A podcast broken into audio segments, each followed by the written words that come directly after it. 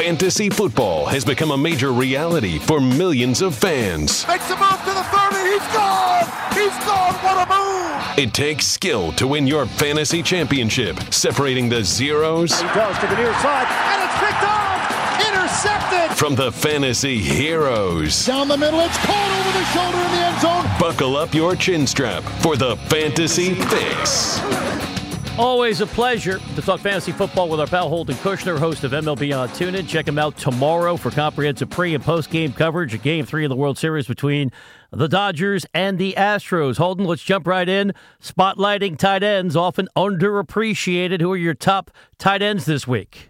Oh, Zach Ertz has been on fire lately, boys. You know that. And he has some type of rapport with Carson Wentz right now. I think Zach Ertz, despite the tough matchup um, with the San Francisco linebackers, ju- that's probably the only tough matchup there is for the Philadelphia offense. I think Ertz is right there with Gronkowski, who's always right there.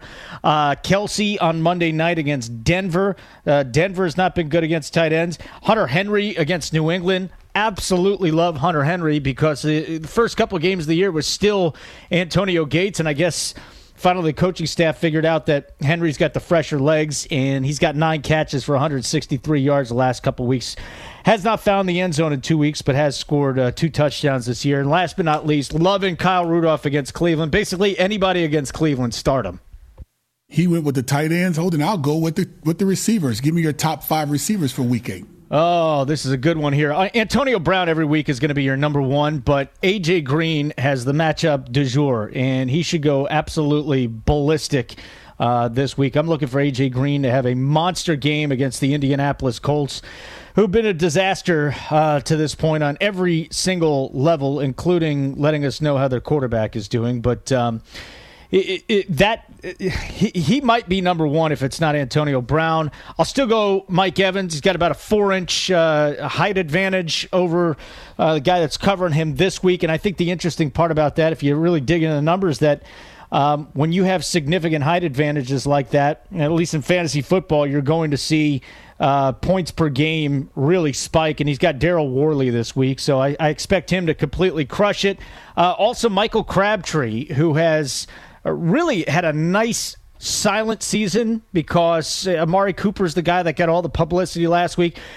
Uh, Crabtree's scored in three straight weeks, and he's had at least six catches and 80 yards or a touchdown in five of his six games. So that's my guys this week. Holden, as you know, the Saints this season posting their first shutout dating back to 2012. Yes, it was against Jay Cutler and the Dolphins in London, but it still counts. Factor in what they do on special teams. Are you riding with this unit? How do you see their matchup at home against Chicago? What Trubisky throw seven passes last week? Yeah, four Um, completions. m- Yeah, my sense is that he's going to have to throw a little bit more in the Coors Field of of uh, football here because you go into you, you go into New Orleans, you're going to be in a track meet. Drew Brees absolutely crushes at home, so Trubisky's going to have to throw. I don't trust that he's going to be able to do it well, and I look for the Saints to be a top five defense this week. Yes. What sleepers are you thinking about this week at the offensive positions? Sleepers. All right, let's let, let's look at some names here. I think Christian McCaffrey is a guy that could have a decent week against Tampa Bay. Tampa Bay, um, just about neutral against run defenses, and right now uh, there's there's a couple of mismatches. Kelvin Benjamin, Devin Funchess at the uh, cornerback positions against the cornerback position. I think Christian McCaffrey could catch a few balls at a backfield. I think that's a nice play. I think James White against the Chargers this week. I look for the uh, that to be a higher scoring game on both sides of the ball. And Nelson Agholor, who quietly has just dominated out of the slot for Carson Wentz. The Giants get roasted out of the slot, and I think we'll see Nelson Agholor score yet another touchdown. He has been uh, he, he's been on fire. It seems like every week he's getting to the end zone, and the reason why is because he has been getting there on a weekly basis for three straight weeks, three straight weeks with a touchdown and five of six. Fantasy analysis provided by one of the best in the business, Holden Kushner. Holden, go back to Sunday, three team shutout, seven teams held under 10 points. So we're talking a lot of defense. And even though Jacksonville's on the bye looking forward, is that D that good? You got to play them irrespective of the matchups.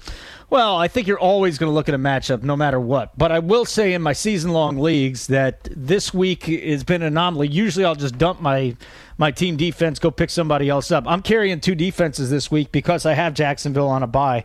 That team is just too good right now, especially uh, at corner. And uh, I love the pass rush. Every, everything about the Jacksonville defense right now is solid. They don't play a great division schedule. I mean, there is Deshaun Watson there, but yeah, I, I love Jacksonville, and I would not give them up whatsoever.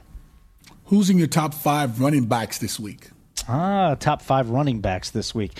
Well, I think you got to start with Le'Veon Bell and it almost always ends with Le'Veon Bell at number one against Detroit. They give up some yards in the passing game to running backs, and there's a significant spike in numbers when Martavis Bryant is out of the lineup and Le'Veon Bell is in. So I look for Le'Veon Bell to be the number one play this week. I think LeSean McCoy, who finally broke through last week, is going to have a nice week against the Oakland defense that gives up quite a few yards. I think he's my number two. Zeke Elliott, Kareem Hunt, and uh, the the last spot, I'm, I, I want to say Melvin Gordon over Devonta Freeman just because of the workload and the New England defense being as porous as it is. I'm a little concerned about the Melvin Gordon foot issue, so I'll I'll put Devonta Freeman up there. He's had a couple of quiet weeks, but I think he busts loose against the Jets. Holden, as a veteran talk show host, I want your opinion on Denver's quarterback situation. Kordell and I have a divergence of opinion, so we know it's going to be Trevor Siemian. Coming up Monday Night Football, I think he should have been benched after that debacle of a game on the road against the LA Chargers. But moving forward, who do you think the quarterback should be in Denver? And what about CJ Anderson's pending fantasy value? Well, whoever is the quarterback should not be on your team. I mean, what are you guys arguing about? Who's worse? Yes, well, it's we're a horrible situation. Actual one- football. Is it time for a quarterback change now? No, I think it's the worst quarterback situation outside of what maybe Indianapolis. How, how many worse quarterback situations in the NFL are there than Denver right now? You Cleveland, tell me, clearly Joe Cleveland. Flacco. All right, Joe Flacco yeah. with with them. Cleveland yeah. is another one. Yes, I, I actually think Matt Moore has been decent as a, as as a quarterback of the Dolphins. I thought they could have gone into the season with him and still been a 500 club. At least in San Francisco, they're going with a young guy. I think Case Keenum has uh, has uh, blown away expectations. So it's one of the three worst jobs or three worst situations in the NFL. What, are, are you really going to upgrade with a quarterback change? You tell me, because I think the guy that's behind the guy is one of the worst quarterbacks in the league that there is right now. So Ooh, yeah. it, they're in a bad they're in a bad spot. And as far as uh, C.J. Anderson goes, just been really disappointed that um, w- what we saw at him two years ago, we're just not seeing that anymore. The burst isn't there, and I do wonder. Um, I, it's Kansas City too. It's a bad matchup this week. The Kansas City run defense not bad at all, at least from a fantasy perspective. I do wonder when we start seeing a little bit more Jamaal Charles. I, I wonder what he's got left in the tank, and I'd like to find out. After Monday Night Football, uh, do you still trust or do you trust Jordan Reed? Do I trust Jordan Reed? I trust yes. Jordan Reed to get hurt. Um, again, just about every week he's going to leave. He's going to be keeled over in pain. That being said, he's practicing, and that's big. So I think this week against Dallas, Jordan Reed is a guy that I trust right now. Uh, he's going to miss time. It's going to happen. It's inevitable. He scored his two touchdowns last week. His last game against Denver, at, at, against Dallas at Dallas last year in Week 12. He scored a couple of touchdowns, catching 10 balls with 95 yards receiving. So I think he's a nice play this week. But long term, and, and and let's also not forget if you talk about the Redskins, all five of their offensive linemen did not practice today. Think about that. How how much trouble is that going into this game against Dallas? So I still like Jordan Reed, but there's a lot of issues up front in that uh, offensive line with the Redskins. Just run the Wildcat. They'll be fine. As we say goodbye, Kordell loves when I talk baseball because we call Kordell Mr. October here on the NFL on TuneIn. Do you really? No, I don't. I had to go to bed early because I go to bed about 9 o'clock. And call me when you're in your mid 40s. You'll do the same thing. I, I am. Did not I'm, 30, catch, I'm 43. Well, you look good. I did not catch your post game show. Did you crush Dave Roberts for his bullpen moves yesterday at Chavez Ravine? No, he did everything. He did everything right, and everything he's right. He's not the guy. He's not the guy that put Josh Fields and Brandon McCarthy on the playoff roster. I'm starting with I'm starting with the Rich Hill decision. That's that is from up front. That is not no, Dave Roberts. I I, so I, listen, I don't believe in yeah. analytics. I let managers uh, manage. Well, I believe in analytics, but what I what I do think is that they have a system there, and it's gotten them into the World Series. Friedman and Farhan Zaidi uh, their front office there, and they're saying, "Hey, you go through the order a couple of times, and then you're done." Now, would I have done that? No, but that's not Dave Roberts' fault. That's an organizational philosophy that Rich Hill is not going deeper in the game.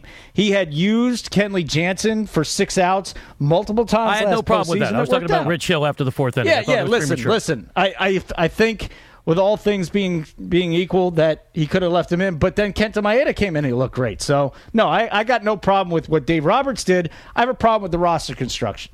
Kordell, Why your isn't thoughts? Tim Tebow on that roster? It's a Why good isn't question. Tim Tebow on that roster? No, it's a, why isn't Tim Tebow starting quarterback for the Denver Broncos right now? oh, you know what? He may, may be the one that makes it work. Oh, There's the God, answer. Hold him before you go. And I don't want to influence you. I will pose a question, and I will do my best not to make it a loaded question. Okay, Will just Tim, do it. Will Tim Tebow ever play Major League Baseball? No, he will not play. Major Kordell, your thoughts? Baseball. He's not going to make. any thoughts. You asked the question. You He had a it. nice. He had a nice little run there in low A ball, and I mean maybe.